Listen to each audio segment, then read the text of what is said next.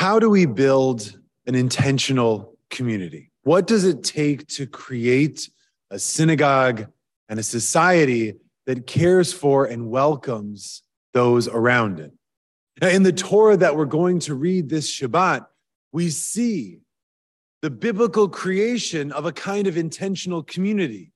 The Arei Miklat, the cities of refuge, are created to be a special place where those who have been accidental manslayers can go to flee the families of those that they have killed.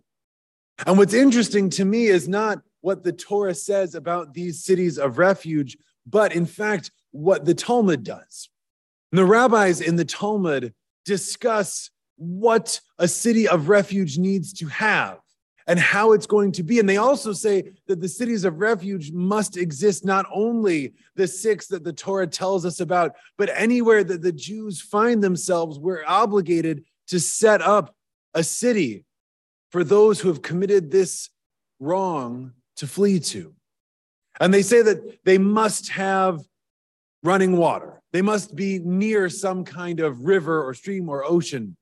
They say that they have to be of a certain size, not so small that when someone new comes to town, everyone knows who they are, but not so large that people could sneak in uh, unaware. They have to be a place where there are good schools and education. They have to be a place where it's actually one of the only places the rabbis forbid the selling of arms and weapons. And what I find so interesting about the rabbinic treatment of the Arei Miklat is that we see in real time these rabbis creating an intentional community, thinking about what those who live there are going to need, how they're going to live a good life while they're in this place. And all of us, as we come together on the precipice of a new year, a new rabbi, we're going to create a community together.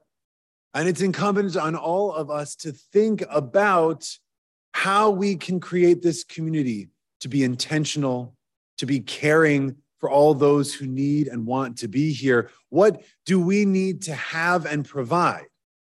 So I invite you to share with me, please, your thoughts on what this community needs and could be so that we can build something wonderful together in the years ahead.